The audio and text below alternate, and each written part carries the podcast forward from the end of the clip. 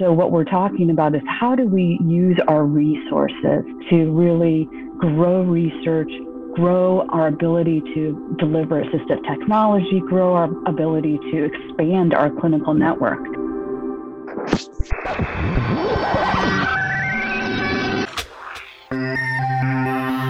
Hello, everybody, and welcome to another episode of Connecting A L S. I am your co-host, Jeremy Holden, joined as always by co-host Jessica Chapman. Jessica, good to see you this week. Hey, Jeremy, good to see you again. Yeah, it's hard to believe we are at the end of July, uh, zooming through the year, past the halfway point, and uh, a good time to stop and, and reflect on, on where we are. Indeed. And it is wild how quickly we're flying through this year already, with time flying by. You know, the A L S Association's mission, it continues urgently. And as our listeners will soon hear, despite still being in a pandemic, the association continues to fight for the A L S community to act swiftly, committing to making A L S livable while we continue our search for a cure. And with the momentum continuing around the F D A action meeting, Lou Gehrig Day becoming an official annual event, and so many promising projects occurring around the globe, it's clear that the association is not stopping until we reach a world without A L S. Yeah, you know, a, a big theme that's emerged as we look ahead to where the fight goes has been accountability. And, and one of the ways that we hold ourselves accountable at the A L S Association is to do periodic check-ins to see um, what has happened, what is, what have we been able to accomplish so far. And looking back, you know, and we will share the uh, mid-year report in the show notes, but looking back, it has been a busy year.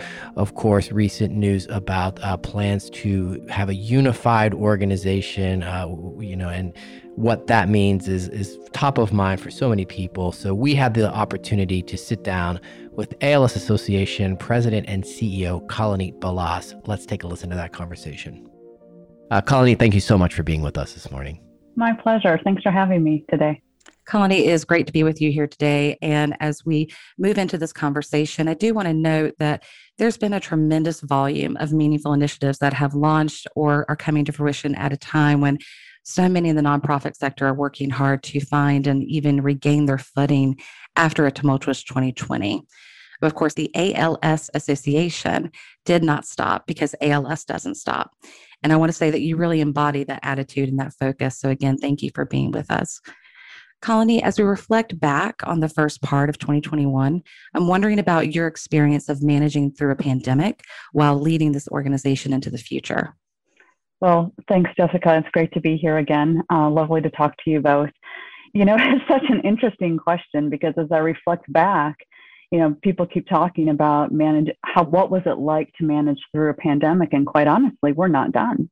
Um, we're still in the middle. And I, I think that's where everyone's eye, and certainly my eye, has been in focus. That as twenty twenty came upon us, we started to recognize just the the depth and breadth of the situation, and it was it was startling. And as you mentioned in your opening remarks, what was particularly um, concerning is not just what was happening in the A L S community, but what what's happening in the nonprofit community. And I don't believe that that's over yet.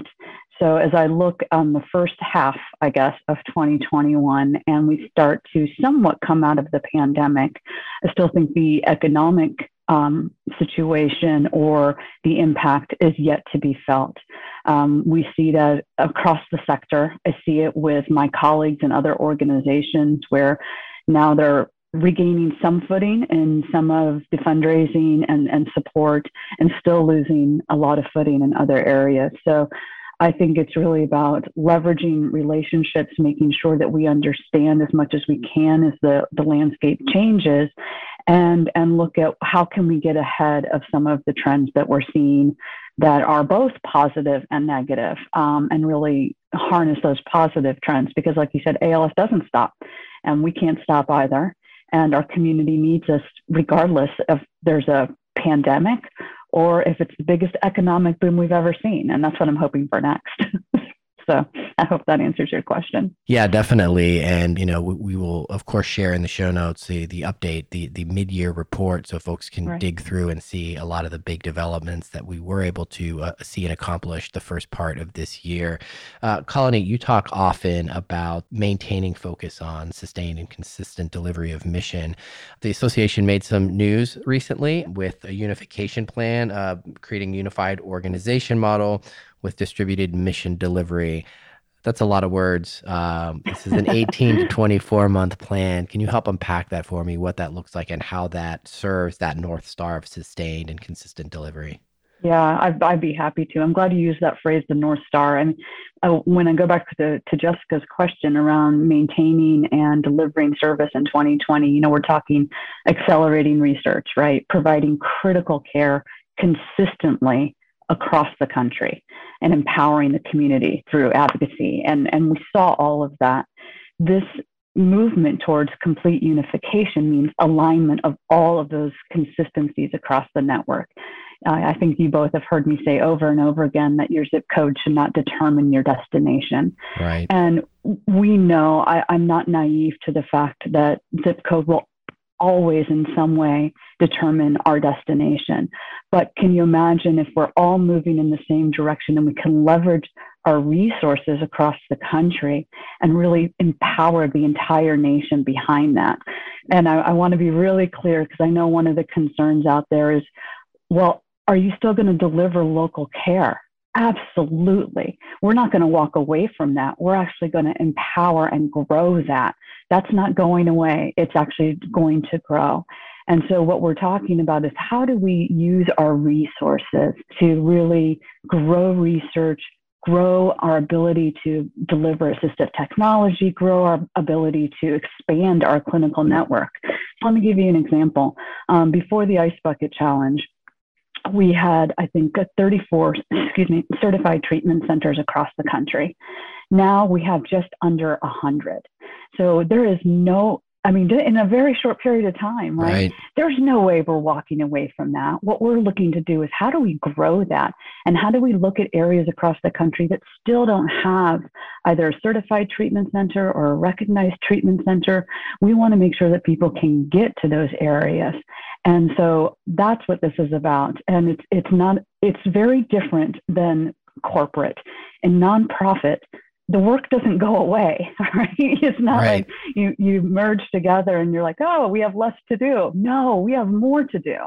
And in corporate, you know, people come in and they, everyone thinks about just slicing all the jobs and they go away. Absolutely not. We're going to grow. We're going to need more people to help with our mission. And that's what we're going to use our resources for. Instead of having, you know, thirty-five, forty audits across the country. Let's use all that money and let's put that into the mission. That's what unification is about. Colony, your remarks remind me that essentially that the A L S Association is deeply engaged in what we call whatever it takes, the whatever it takes movement. Yes. It's one of my favorites, quite honestly. And it, it was almost in a sense born out of the pandemic. Not that it was a new mantra. You know, we always were an organization say, hmm, we see a need. What do we have to do to fill that need?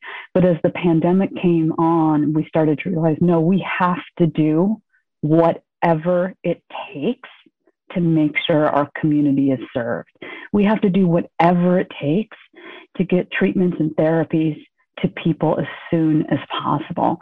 And so we kind of took that hallway mantra and put it straight on to everyone, because we were already talking about it. We were already saying that. And now I think about doing whatever it takes to, whether it's increase the length of life, increase quality of life, or in a beautiful world, could we do whatever it takes to prevent this disease? That would be an amazing day. And I, I believe it's possible. So that is our new mantra, Jessica. Thank you. Indeed it is. And I think we all are living that every day. And as we're working towards reaching the strategic goal that we've talked about, making A L S a livable disease, I do want to make sure that we clarify that this runs concurrently with the urgent work that we're doing right now to find a cure. Finding a cure does not stop as we work to making A L S a livable disease and whatever it takes to do that. Absolutely. Our the, the gold star, when you talk about the North Star, is always finding a cure. And as we make steps towards that, what we want to do is to make A L S livable. And as we're on that path, as soon as we find the cure, great, I'm ready to move on and do something else. Um, but in, in that time, we want to make sure that there are effective treatments, like I mentioned earlier, and that, you know, we're, we're always pouring dollars into research. I mean, right now, I think we have somewhere in the neighborhood of one hundred seventy active projects in eleven countries. That changes, wow. you know, as those programs sunset and new ones are born.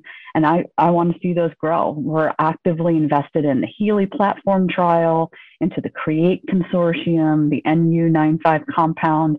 I could go on and on. There's so many different programs that we're actively engaged in. But to your, to your point, Jessica, be very clear. North Star is always finding a cure. Now, as we do that, we're going to make A L S livable, and we're going to hold a lot of people, including ourselves, accountable to that, uh, including the F D A. You've uh, been a part of some of our right. recent meetings, and, and we're getting good traction there, and they're starting to really respond, including the C D C and how transparent they are in their reporting. So there are a lot of things that we're focused on, but cure is always, always in the crosshairs. Very inspiring and motivating to hear where we've come and where we're going. Colony, you mentioned uh, C D C and the uh, and the F D A, some of those mm-hmm. government organizations. We heard some good news coming out of the House recently. Um, all of the asks that the association made in the appropriations front are fully funded from the House. Talk to us a little bit about where things are going on the advocacy side of things. Yeah, it's it's been very encouraging, and and I think twenty twenty was also a very encouraging year for the community. So hopefully that's some good momentum uh, going into twenty twenty-one.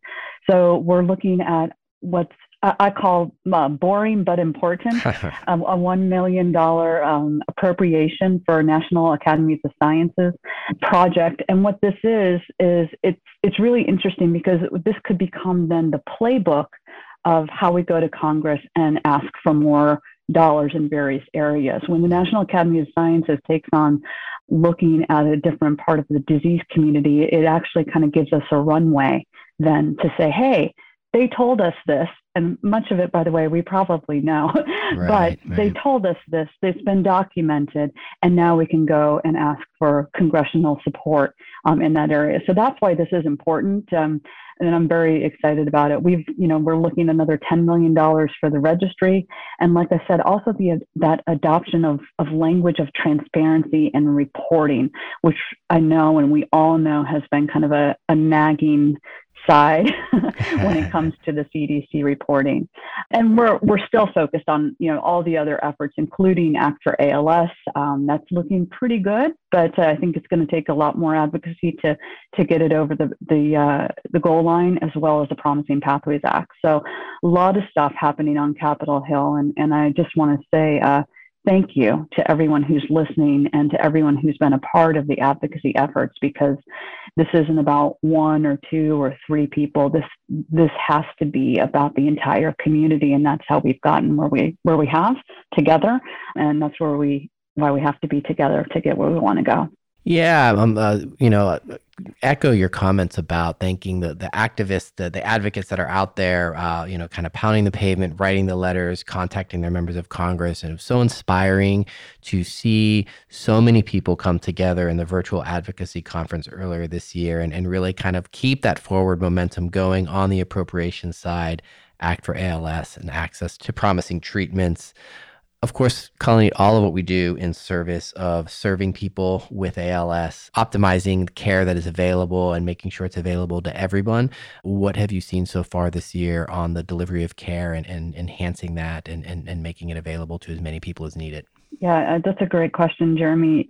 When I think about that optimizing care and also learning lessons of pandemic twenty twenty and twenty-one, I guess, um, is we've learned how much online learning there can be, right? There's yeah. now it's it's ubiquitous, I think, um, globally.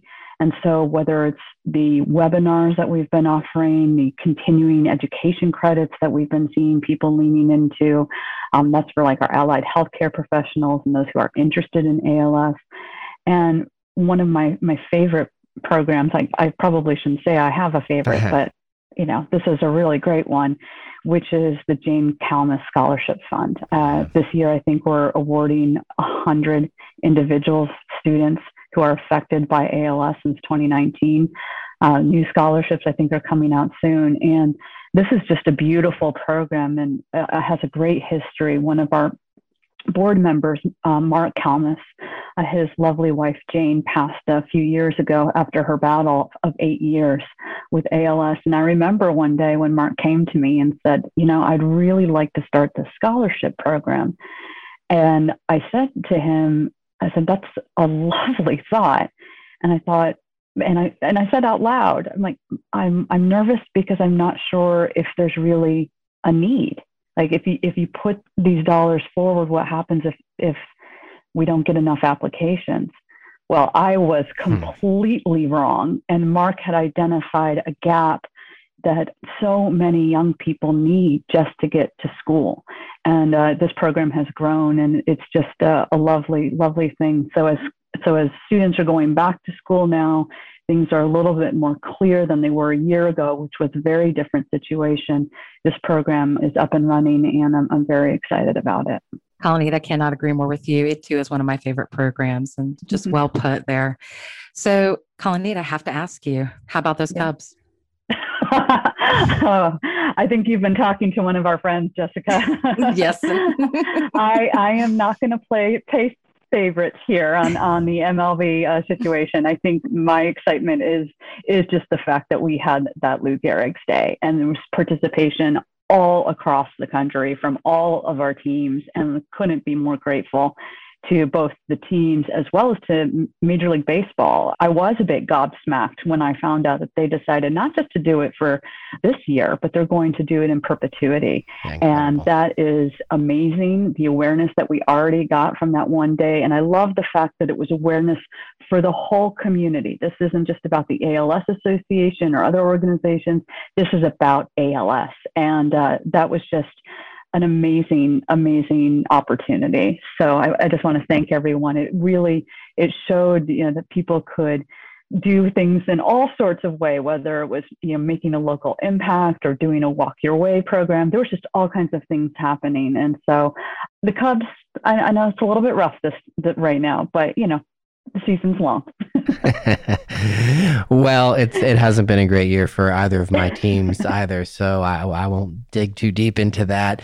But you know, Colony, as you're talking about Walk Your Way, and you know, you're talking about the uh, the Lou Gehrig Day, and, and really kind of solidifying that commitment between M L B and the community. Thinking about all the virtual ways that we've been able to connect and enhance delivery, it really to me speaks to the re- resiliency of the community and the the resiliency uh, that that it's going to take to continue the fight forward. Any closing thoughts before we let you get back to your day? Well, again, I just want to say thank you to everyone in the community. It's always amazing to me. Each day I wake up and I think about what are we doing today to hold ourselves accountable to the goal of making A L S livable, making sure that we keep our eye on the prize. We have a little fun along the way, and also really embrace the nature of where we're at. And so I would just like to say thank you. Uh, thank you to not only people living with A L S, their caregivers, their families, their their larger families. We know that this, this disease affects everyone who touches a person living with A L S.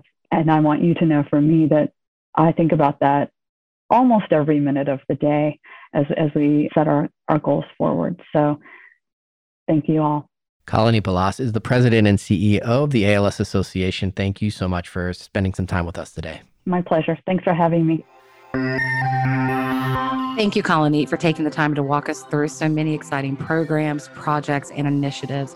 Jeremy, I know I, for one, am excited to see what the rest of the year is going to bring when it comes to supporting, serving, and fighting for the A L S community. Yeah, definitely energized coming out of that call with Colony. Uh, always such a, a great presence on the podcast. We have a seat available for her anytime when her busy schedule allows it.